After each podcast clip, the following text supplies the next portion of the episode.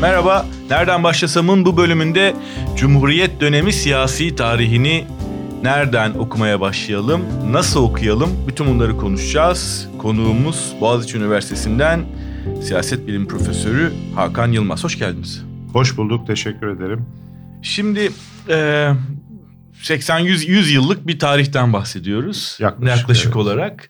Ee, ve aslında günlük siyasi tartışmalara da hala çok konu olan, özellikle bazı aşamaları çok fazla konu olan, sanki hiç bunlar üzerine çalışılmamış, bir mutabakata varılmamış, son söz söylenmemiş e, gibi tartışmalara konu olan bir tarihimiz var. Cumhuriyet dönemi tarihimiz var. Ee, bu tarihi bizim kısa vadeli günlük siyasi tartışmaların dışında kalarak okumak için, anlamak için ne yapmamız gerekiyor? Genelde dünyada bu dediğinizin ol- olabildiği bazı ülkelerde özellikle ABD, İngiltere gibi ülkelerde çok güçlü akademik kuruluşlar var. E, yayın evleri var, e, üniversiteler var, kongreler var. İşte Amerikan Tarih Kurumu var efendim. Bunlar e, aslında hem tarih yazımını, siyasi tarih yazımını hem onun okumasını bir tür regüle eden, düzenleyen otonom özel kuruluşlar aslında. Dolayısıyla hani ben bir tarih yazdım, ortaya çıktım dediğinizde e, hemen size cevap verecek, oradaki olguları düzeltecek, sizin yorumlarınızı eleştirecek e, bir şey çıkıyor, bir kurumsal yankıyla. Hakem mekanizması gibi E, bir yani. tür yani bir kurumsal hani yankı mekanizması var. E, dolayısıyla siz mesela bir komplo teorisi Hmm. ürettiniz diyelim. Çok da cazip bir komplo teorisi ürettiniz. Mesela Kennedy'nin öldürülmesi hakkında. Hani meşhur olay olduğu için Hı hı. söylüyorum. Hani bunu didik didik edecek 50 tane tarihçi çıkar. Hani o öyle değildi, o sırada o onu yapmıyordu, siz bunu yanlış yapıyorsunuz falan şeklinde. Gene okuyucunuz olur ama e, şeyde kalır, fantazi dünyasında kalır yazdığınız şey. Hiçbir zaman gerçek tarih gibi algılanmaz. Yani bu kurumsal güç sanıyorum e, hem siyasi tarih yazımını hem yorumunu bir tür şey yapan, nasıl diyeyim bir koruma kalkanı altına alan e, bir güç. E, bunun tabii şey olduğu hani olumsuz tarafları da eminim vardır. Yani bazen de e, çok enteresan başka bir olgu ortaya çıktığında belki bu skolastik güç yüzünden o çıkamayabiliyordur ortaya. Biraz tutucu Biraz davranıyorlar. tutucu davranıyor olabiliyordur. Ama genelde ben de onun içinden geldiğim için şeyi biliyorum. Mesela büyük kongrelerde diyelim Amerikan Siyaset Bilimi e, Derneği'nin hakikaten çok ciddi bir hani söz özgürlüğü var. Hani orada en e, düşük seviyede akademiklerden en yüksektekilere kadar herkes bir şekilde sözünü söylüyor. Sanıyorum bu tür bir örgütlenme, bilimsel örgütlenme e, sizin dediğiniz e, garantileri e, sağlamanın bir de daha da önemlisi farklı farklı ideolojilerden, inançlardan gelen akademiklerin diyelim bir otelde 2-3 gün geçirerek hani birbirleriyle sosyalize olabilmeleri, birbirlerini duyabilmeleri, dinleyebilmeleri açısından da çok önemli. Dolayısıyla hani e, bundan 20-30 sene önce Türkiye'de yapılmış bir araştırma, birçok araştırma var Osmanlı tarihi üzerine. Bugün sanki onlar hiç yapılmamışmış gibi, hiç bu kitaplar yazılmamışmış gibi davranılıyor. Sil baştan yeniden 1930'lu yıllara dönüyoruz. Sanki o arada Şerif Mardin yokmuş, Şükrü Hanioğlu yokmuş, Selim Deringil yokmuş, hiçbiri yokmuş bunların. Hiçbir yazı yazılmamışmış gibi biz yeniden Sultan Hamid'i, e, meşrutiyeti, Jön Türkleri yeniden keşfetmeye çalışıyoruz. Aslında tarihçilikte de pek çok alanda konuşma olduğu yok çünkü bir arada. e, moda döngüsü mü var acaba? Yani be- belli başlıklar zaman içinde moda oluyor, biraz gözden düşüyor, unutuluyor. Dediğiniz başka bir çok var ama ben daha çok birikimsizliğin üzerinde duruyorum. Bu Türk toplumu unutkandır diyoruz ya. Bunun nedeni bu örgütlenme ve birikim eksikliği. Yani bu e, büyük yayın evleri mesela 50, 60, 70 yıldır, 100 yıldır devam eden kurumlar, üniversiteler, saygın bilimsel kuruluşlar arkeolojide, tarihte, siyasette, sosyal bilimin diğer alanlarında olacak ki gazeteler falan bunlar hani o bilgiyi taşısınlar bir sonraki kuşağa. insanlar birbirinden öğrensin ve birbirini dinlesinler. Yani bilgi akıyor ama birikmiyor mu bu Birikmiyor. alanda? Yani, bir önüne yerde çekecek mesela set bir göl yani. oluşuyor, birden o göl kuruyor. Ve e, o üniversite mesela ortadan kalkıyor veya o bölüm dağılıyor veya insanlar gidiyor veya işte başına bir şey geliyor çoğu kez oluyor. Dolayısıyla üniversiteler fonlanmıyor, yeterince e, donör yok, para verilmiyor. E, araştırma üniversiteleri desteklenmek yerine yeni üniversiteler kuruluyor. Tabii bunun da bir mantığı var. Türkiye insanlar üniversitede okumak istiyorlar, üniversite yok. Dolayısıyla Türkiye gibi akışkan bir ülkede sil baştan kültürü, hani sıfırdan tekrar başlama kültürü çok yaygın. Her alanda, sadece akademik alanda da değil, ekonomide falan da. O birikim bir türlü şeye gitmiyor. Birik, birikimli insanlar tasfiye ediyorlar. Yerine hiçbir şey bilmeyen bir grup insan geliyor. Dolayısıyla hiçbir transfer olmuyor arada. Dediğiniz o kopukluklar e, büyük ölçüde bu nedenden ötürü yaşanıyor. Mesela Türkiye'de siyaset bilimi alanında bir tane derneğimiz var ama e, yani dernek yöneticileri beni bağışlasın şey yok mesela bir Türk Siyasi Siyasal Bilim Kongresi yıllık toplanan veya bölgesel kongreler insanların birbirini dinlediği öyle bir ortam yok. Bir tek son yıllarda Uluslararası İlişkiler Konseyi diye bir konsey örgütlendi. Onu da Mustafa Aydın Kadir Has Üniversitesi'nin eski rektörü çok hani e, şey bir insandır, cevval bir insandır. Onun kişisel çabasıyla etrafındaki insanların bu işi yapılabildi. Dış politikada kadınlar diye şimdi yeni bir oluşum başlatıldı. Hani o alanda bir şey görüyorum, bir hareket, bir örgütlenme, yıllık bazı toplantılar. Ama diğer alanlarda sosyoloji olsun, başka alanlar olsun, ODTÜ'nün bir e, yıllık, ya pardon, yıllık değil galiba da periyodunu hatırlayamadım. Bir sosyal bilimler kongresi var. Ama onun dışında çok fazla bir insanların sağcısının solcusunun işte farklı yöntemleri kullanan insanların bir araya gelip biraz çarpıştığı, kavga ettiği, görüş paylaştığı ama neticede birbirini dinlediği üniversiter, akademik veya popüler tartışma ortamları çok olmuyor. Bir de biliyorsunuz tartışma ortamı genel olarak çok olmuyor. Hmm.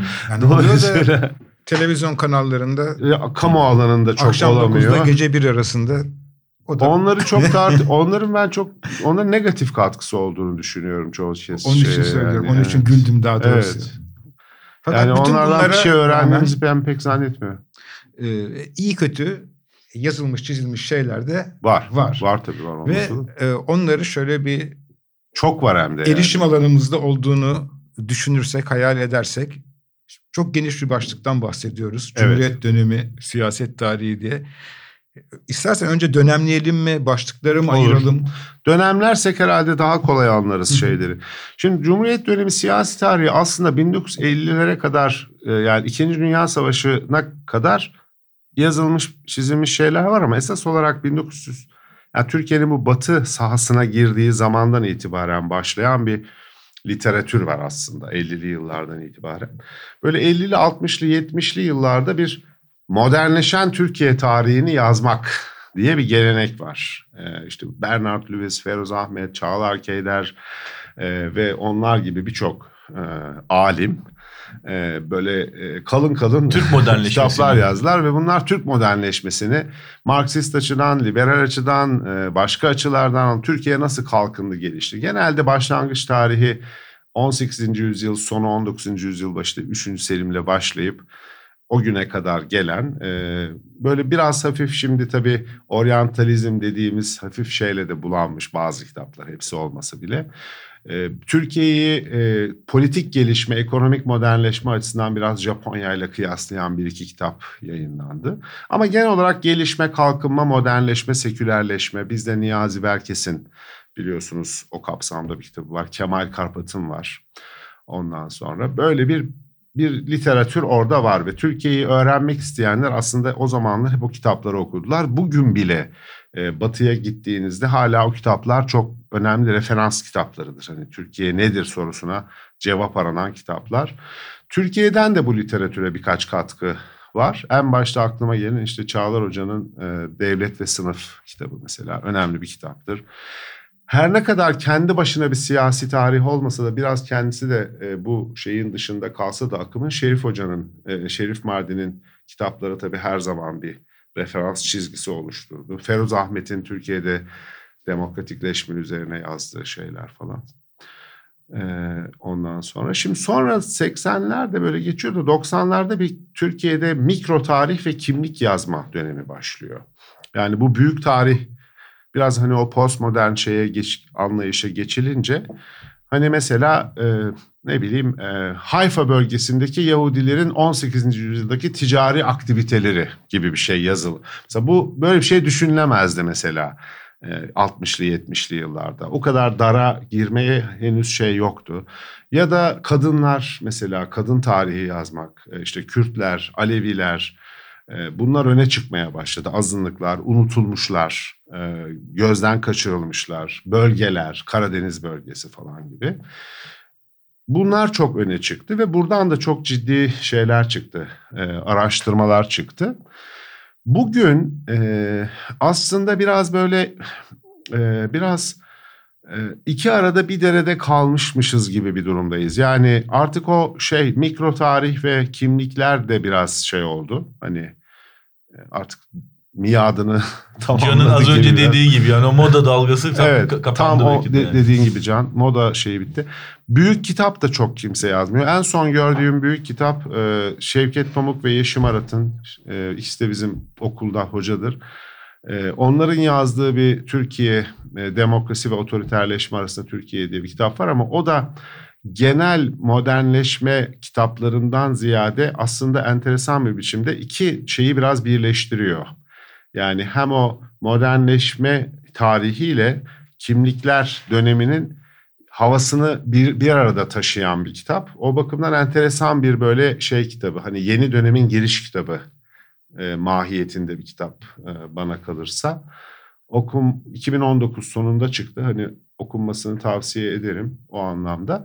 Ama henüz buradan sonra ne türde, hangi konulara eğilen ne yapılması gerekir e, soruları henüz havada. Hani bunları biraz daha tartışmak lazım. Bu anlamda belki bu, bu tür tartışmaların önemi büyük diye düşünüyorum. Böyle. Şimdi peki e, belli başlıklar üzerinden gidersek e, senle bu kaydı evet. 2020 yılının Şubat ayının ortalarında yapıyoruz evet. ve bizim siyasal İslam'la özdeşleştirdiğimiz bazı isimlerin bile artık siyasal İslam bitti dediğini bir dönem ama biz onu ne kadar yaşıyoruz, bugünümüzde ne kadar var, geleceğimizde ne kadar var o konuda da kafamızın karışık olduğu bir şey. Evet. Geçmişine gider isek e, Türkiye'de siyasal İslam'ın gelişimi belki Cumhuriyet öncesinden başlayarak evet. e, onu nerelerden izleyebiliriz? Doğrudan kitaplar olarak sormuyorum yani dönem dönem şu döneme odaklanmak lazım, şu oluşuma, bu partiye, bu harekete gibi. Yani e, siyasal İslam'ın hareket olarak ortaya çıkması 1960'lı yıllar. Yani merkez sağın şemsiyesi altından çıkıp bir özerk siyasi harekete dönüşmesi 60'ların sonu hatta. Ondan önce, önce bazı denemeler var. Ee, işte Fevzi Çakmağ'ın e, hareketi altında, Millet Partisi'nin, Cumhuriyetçi Köylü Millet Partisi'nin hareketi altında veya tek tek şeyler var, entelektüeller var. İşte Peyami Safa, Necip Fazıl, Kısa Kürekli falan. Ama e, dolayısıyla belki tarihini e, siyasi hareket olarak veya siyasi ideoloji olarak tarihi ben size bir şey söyleyeyim. Çok da yazılmış bir şey değil aslında Türkiye'de. İşin açıkçası ben şöyle bir asimetri görüyorum bu siyasi tarih açısından. Mesela Türkiye'de sol üzerine yazılmış çok kitap vardır. Böyle minik minik sol hareketleri üzerine yazılmış da Fraksiyonlar üzerine Evet var. yazılmış. Ama Türkiye'de biliyor musunuz mesela Demokrat Parti üzerine yazılmış. Mesela iki tane kapsamlı yayın yok. Yani birkaç tane doktora tezi var benim gördüğüm. Cem Eroğlu'nun bir tane vardı. Bu çok eski. İşte, evet. Çok eski. Ben de okudum onu mesela. işte.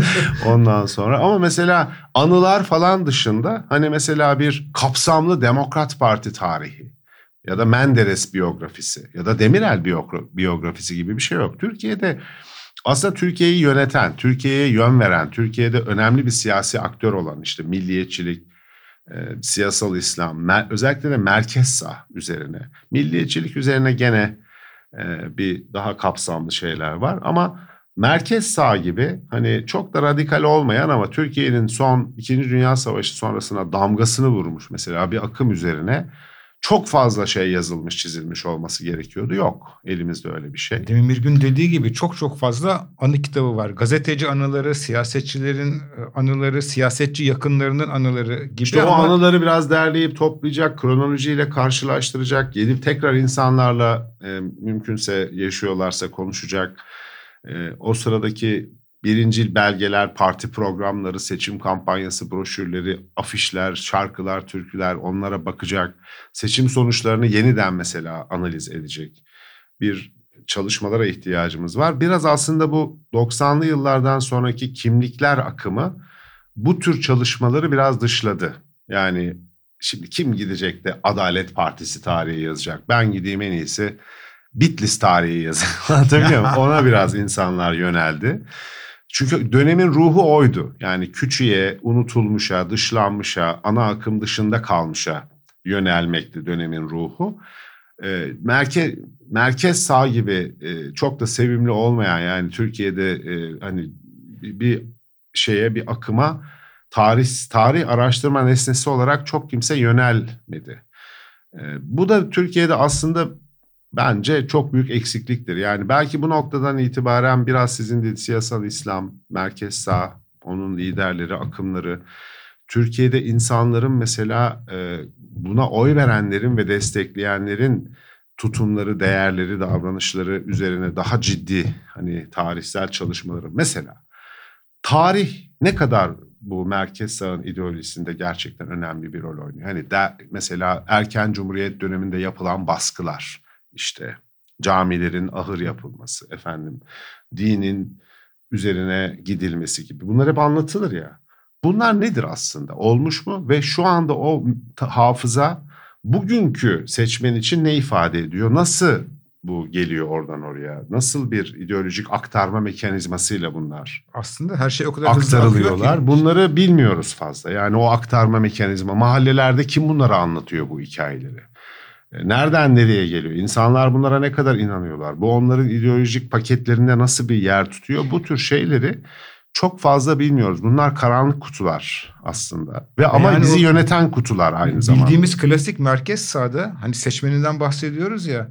Neredeyse seçmeni e, tarihi olacak. Yani biraz abarttığımın farkındayım ama işte son temsilcileri olarak Doğru Yol Partisi ile ANAP'ı düşünürsek onların meclise girdikleri son seçimin üzerinden neredeyse 25 yıl. İşte biraz işte AK Parti'nin de aslında öyle bir damarı var. Yani ilk döneminde kesinlikle var.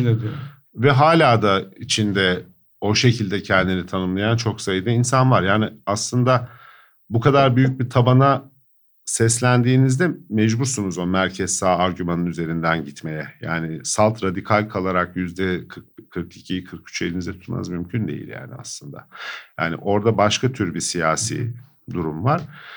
Ee, mesela hiç incelenmeyen bir başka konu Türkiye'de belki de incelenemeyen bir konu devletin içidir yani. Ee, hani Amerikalıların kara kutu dedikleri şey. Orada ne olup bittiğini hiç bilmiyoruz biz aslında. O da sayısız kitaba konu olan konu. Evet. E, başlık ama... Başka ama bilmiyoruz. İçi... İşte biraz televizyon dizileri falan bu kadar çok izleniyor bu şeyler. Kurtlar Vadisi falan. Biraz aslında o yüzden insanlar merak ediyor. Yani Türkiye'yi yöneten en büyük güç aslında devlettir yani. Hani her şey onun içinde. O karar vermeden hiçbir şey olmaz Türkiye'de. Ol dedi mi olur, olma dedi mi olmaz. Böyle büyük bir güçten bahsediyoruz ve bu güç nedir? E, bu güç herkes bir şey vehmeder. İşte derini var, açığı var, ortada bir güçleri var, şusu var, busu var ama hakikaten bunlar kimdir, nasıl örgütlenmiştir, nereden gelmiştir bunun üzerine hiçbir şey bilmeyiz bir. Bu çok önemli bir açık bence Türkiye'de devletin içini bilmemek. Ee, devletin içi dediğiniz zaman aslında bürokraside yer almış insanlar daha e, hani nispeten ee, daha sakınımsız konuşabilecek, yazabilecek insanlar anılarını anlatıyorlar, yazıyorlar. E, bu da işte bir tarihi bir birikimin oluşmasına katkıda bulunuyor ama daha o çekirdekte bulunan insanlar e, böyle bir devlet ciddiyetinin ya da üstlendikleri sorumluluğun gereği olarak belki de e, tanık oldukları ya da parçası oldukları işlerin doğasına uygun bir şekilde bu konularda hiç konuşmuyorlar. Biz daha Abdül, Abdülaziz'in öldürülmesinin veya ölmesinin şeyini bile bilmiyoruz. Yani bırakın 50-60 yıl önce olan olayları. Bizde mesela Baba arşiv... baskınını bile çok fazla Bizde mesela arşivlerin yani. açılması diye de bir şey yok. Yani gizli belgelerin 50 evet. yıl işte 70 yıl üzerinden geçti. Ama gene bunlara... de iyi bir tarihçi şey, şey yapabiliyor. Yani döneme gittiğinizde e, insanlarla konuştuğunuzda biraz da dedektif bir tarafınız varsa yani aslında bir parçacık bir şey yap daha bir biraz yaklaşabiliyorsunuz. Ama devletin içi genelde Türkiye'de komplo teorisyenlerine, işte hikaye yazarlarına, e, kendini böyle büyük alim ilan etmiş insanların yazdığı kitaplara bırakılmış bir konudur. E, Akademik sosyal bilimciler daha çok siyaset sosyolojisi yaparlar. Yani işte oy verme davranışı falan gibi şeyler. Ama orada biraz da erişim problemi yok mu? Şimdi burada tarihi tarihçiler mi yazar, gazeteciler mi yazar gibi bir, bir noktaya Bence beraber ya. yazarlar. Değil mi? Gayet öyledir Beraber yani. Hani Çünkü- ikisinin birbirsiz yani ben e, New York Times'ız bir Amerikan e, akademiyesi düşünemiyorum yani. Ya da sizler olmadan Türkiye'de bir akademinin hani doğru düzgün çalışabileceğini birbiriyle paslaşan, birbiriyle dost olan, birbiriyle bazen kavga eden ama birbiriyle beraber giden yani bir toplumsal epistemeyi beraber üreten gruplar bunlar. Yani ikisinin de farklı farklı tabii yaklaşımları var. Hani Ama devletin derinde dediğin ş- şeyden bilgi almanın belli ilişkiler gerektirdiğini biliyoruz. Bazılarının da ismini işte bu son 15-20 dakika içinde andığımız siyaset tarihçilerini Evet. gözümün önünde canlandırıyorum da eski JITEM ajanıyla bilmem ne kahvesinin arkasında buluşmak falan biraz yani Yine de ama belki biraz yine üzerinden süre geçtikten sonra yine de e, hani bir ne bileyim mesela Amerikan siyaset bilimcileri işte yazabiliyorlar Kennedy döneminin üzerine yani ciddi ciddi giden o dönemde insanlarla konuşan belgelere bakan birçok şey var hani e, yapılmayacak bir işte değil. İkinci bilmediğimiz konu bence şu ilginç bir biçimde Batı'nın Amerika ve Avrupa'nın Türkiye'deki ilişkilerini pek bilmiyoruz biz. Yani yüzeydekileri biliyoruz işte şirketlerle. e, hep hep zannediyoruz ki Batı batılılaşmış insanları çok sever ve ilişkilerini de hep onların üzerinden kurar. Ve Türkiye'deki batılaş, bat- batılılaşmış kesimleri bir tür Batı'nın beşinci kolu olarak görme gibi bir eğilimde hep Tanzimat'tan bu yana vardır ya. Acaba öyle midir? Acaba Batı hegemonyasını onlar üzerinden mi kuruyor yoksa Türkiye'nin en batılılaşmamış kesimleri üzerinden mi kuruyor? Dolayısıyla bu e, bu girift ilişkilerini Batı'nın mesela Hindistan'da İng- İngiltere'nin neler çevirdiğini veya şeyde e, Arap ülkelerinde daha iyi biliyoruz. Hani orada kimlerle iş yaptığını, kimleri e, harekete geçirdiğini falan.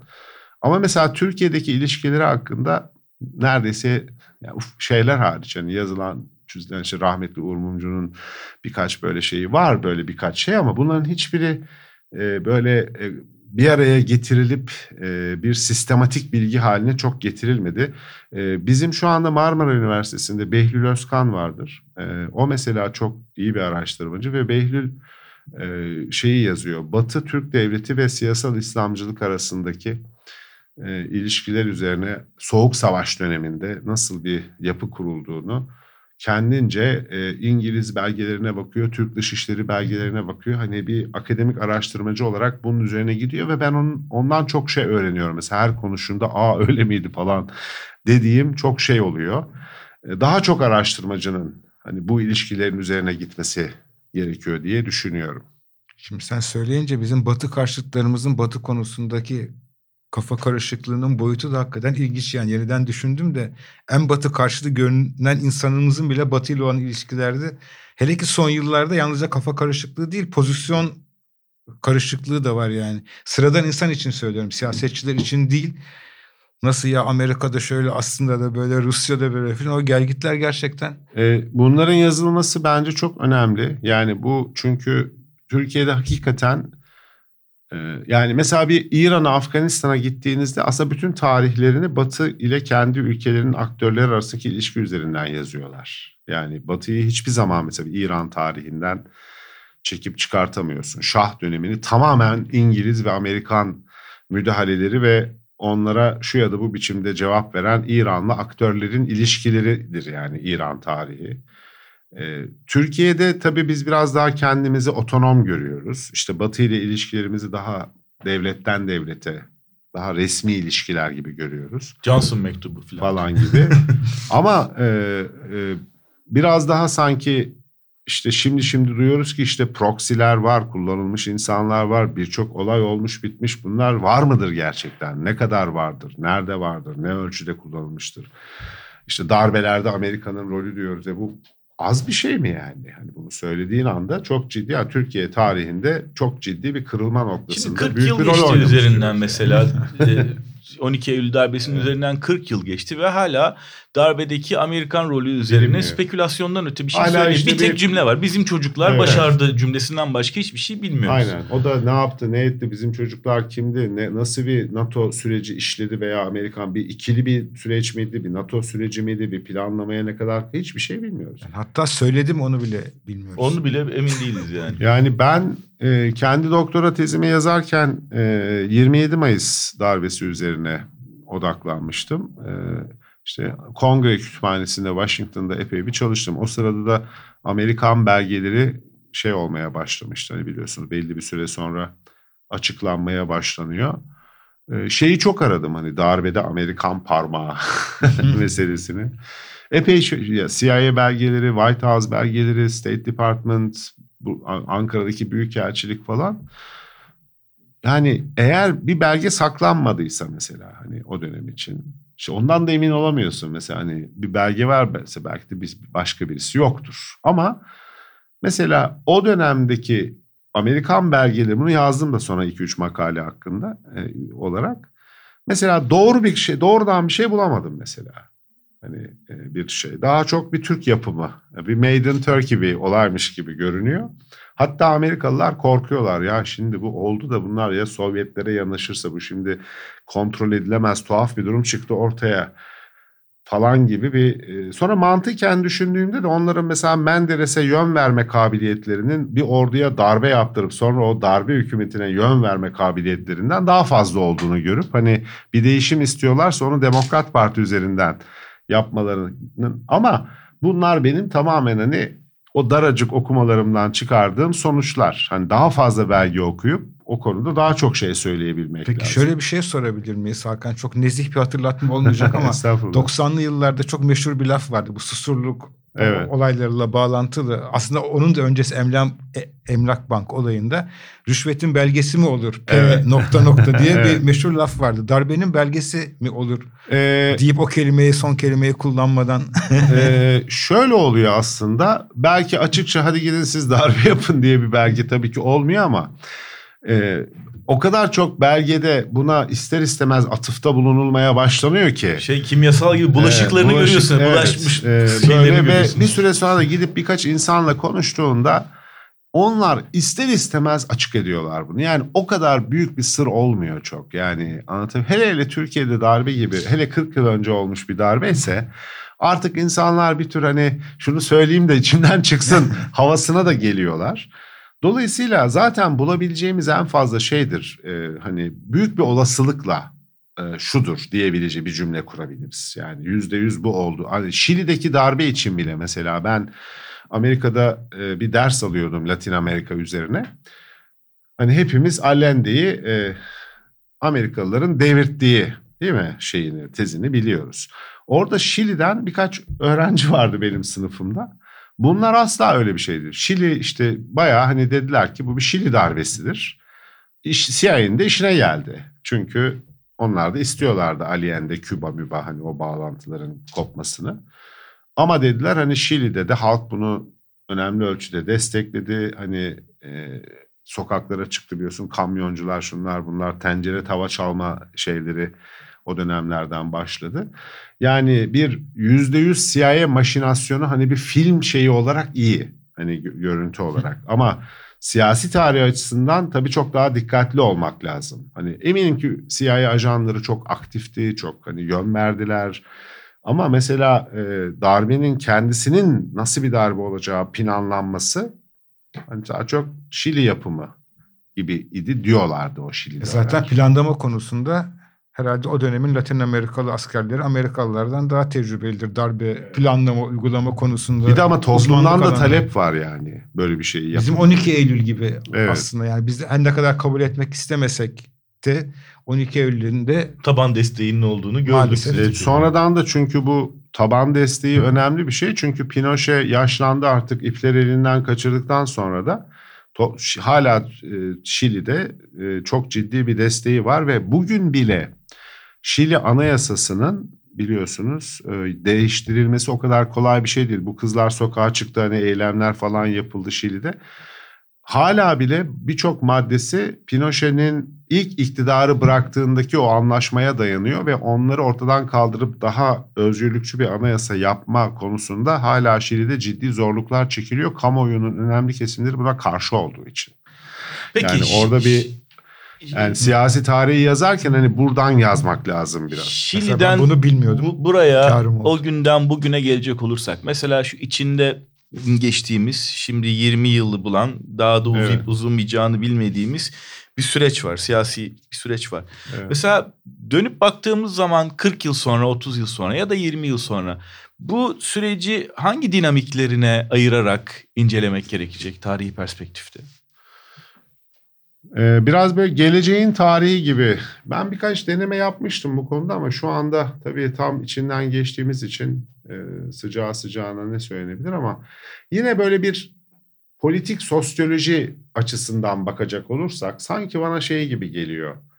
Yani tabii üstteki dinamikler hani rejimin e, değişmesi bunlar bir çizgidir ama alttan gelen bir çizgi var bence o önemli bir çizgi. O da şunu çok açık gördük Türkiye'de. Yani son 20 hatta son 90 Soğuk Savaş'tan sonra buna katacak olursak 90'lardan sonra bir şey var Türkiye'de. Hani bir uyanış. Hani hep derler ya Şerif Hoca'nın dediği merkez çevrede çevrenin sonunda şey yapması. Hani oyuna katılması. E, oyuna katılması, aktörleşmesi. Bu bence e, hani e, kendi siyasi aktörlerini, kendi fikirlerini e, ortaya koyması. Şimdi bu çok önemli bir bence. Sadece İslami çevrelerin değil, çevrenin değil, Kürtlerin, Alevilerin, çevrenin diğer parçalarının da aktörleşmesi ve her bu tür aktörleşme süreci ilk aşamalarında biraz şiddet olur yani. Hani bu hani aktörleşir aktörleşmez böyle olgun ruhlu, görmüş geçirmiş insanlara dönüşmez bu aktörler çünkü yeni çıktıkları için ortaya kırmaya, dökmeye, ondan sonra haklarını almaya, haklarını almaya çok meraklı olurlar Hakkı ve olmayanı da almaya, almaya kendisinde e, hak görmeye. Kendisinde hak biraz böyle şey gibi düşün. Yeni büyüyen bir delikanlı, bir genç kız gibi düşün. Böyle hani biraz kavgaya meraklı olurlar. Bir de örgütlenme kapasiteleri az olduğu için bir kişide kendilerini görmeye çok meraklı olurlar. Mesela rockstar'a şey yapan, peşinden giden böyle genç insanlar gibi düşün. Yani bu dönem lider kültünün, parti peşinden gitmenin, şiddet olayının en şey olduğu, yaygın olduğu dönemdir ve bunu 90'lardan beri uyanan çevrenin her kesiminde görüyoruz. Peki. Yani bu eğilimleri. Hı hı. E, bu eğilimler e, biraz e, şey olduktan sonra hani e, bittikten sonra geriye kalan ikinci, üçüncü nesiller daha şey olacaklardır. Bizim Atatürkçü nesillerin üçüncü, dördüncü nesillerinde nasıl hani... Daha mutedil. Mutedil işte Atatürk'te şöyle hatalar yaptı, işte Cumhuriyet dönemini eleştirmeye başlamak. Hani ilk dönemi düşünün 30'lu 20'li 30'lu yılların Atatürkçülerini hani elde bayrak düşman üstüne şeklindeki Atatürkçüler kişiye tapınan ondan sonra hani partinin bayrağı altında toplananlardan 60'lı yıllarda bir eleştirel Kemalizm ortaya çıkmaya başladı değil mi yani artık. Ee, sanıyorum e, şu anda belli kesimler kendi 1930'larını yaşıyorlar. Sonra taşlar oturacak mı peki mesela? Yani artık böyle savrulmaların olmadığı bir Türkiye olacak mı bu sürecin ee, Vallahi Batı tarihine baktığımızda yani Batı Avrupa tam medenileşmesini diyelim bu sayede buldu. Yani herkes bir kurdunu döktü işte büyük, büyük kanlar döküldü. Allah göstermesin hani tabii öyle bir şey hiç asla beklemiyoruz. Ama e, yani o, o yani şöyle bir sorun yaşıyor toplumlar. Herkes aktörleşmesini belli bir faz farkıyla yaşıyor. Şimdi sen diyelim olgunlaştın, büyüdün, çocuğun da büyüyor. E şimdi sen senin 13-14 yaşında yaşadığın her problemi onda da görmeye başlıyorsun. Şimdi orada tabii sorun ya bu ne biliyorsun bunun geçeceğini ama yani o da onu ama yaşayacak. Geçmeden de olmuyor. Ee, geçmeden de olmuyor. Yani şimdi bu dünyada da benzer faz farkları var. İşte Batı toplumları var, Doğullar var. Çin mesela diyor ki kardeşim sen diyor bütün dünyayı kirlettin zamanında sanayileştin. Şimdi bırakmıyorsun ki ben de şöyle bir kirleteyim, şöyle bir sanayileşeyim, bir hük hükümran olayım, bir kırayım dökeyim, bir iki dünya savaşı çıkartayım falan mı? Tamam. Anlatabiliyor muyum? Yani burada çok önemli bir şey. Yani Türkiye'de de bence farklı tarihselliklerde yaşayan Hani farklı historistelerde yaşayan kesimler var. Bunların e, ne zaman hani belli bir an gelecek mi ki hep birlikte oturup ya kırdık döktük ama işte hani artık barışma zamanıdır diyecekleri bir an Türkiye'nin hakikaten demokratikleşeceği ve konsensusa varacağı andır. Bu başka top Almanya'da oldu mesela. Hala bile orada da tabii Doğu Almanya katıldıktan sonra farklı bir faz geldi. Orada da bak şu anda e, şey başladı. Doğu Almanlar aşırı, ayrı bir telden aşırı çalıyorlar. Aşırı sağın güçlenmesi. aşırı sağ güçlen. Yani şey çok zor. Belki de şunu demek lazım. Yeterince şimdi total bir konsensus beklemektense belki şunu demek lazım ki ben bunun işaretlerini görüyorum. Muhafazakar kesimlerden, Kürtlerden, İslamcılardan, laiklerden yeterince bir kritik kitle bu şeye ulaşırsa olgunlaşma aşamasına diyelim.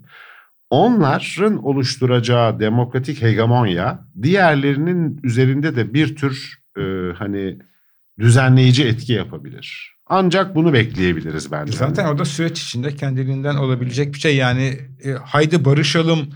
Hep birlikte toplumsal yani? barış kavga etmeye takatin kalmayınca şey mecburen barışıyorsun Ama o herhalde. öbür tarafta hep kavga durumda. etmeye meyilli kesimler kalacaktır yani. Ama önemli olan onun hegemonik olmaması, egemen olmaması, öbür tarafın egemen olması ve ama demokrasi her zaman Batı Avrupa bizi bunu şunu gösteriyor ki her zaman e, bir kriz anında, bir çöküş anında hadi kavga edelim ya eski günlere dönelim diyen e, insanlar çıkacak. Bir küçük İspanya ziyaretim oldu Barcelona bundan iki hafta kadar önce bir konferans için.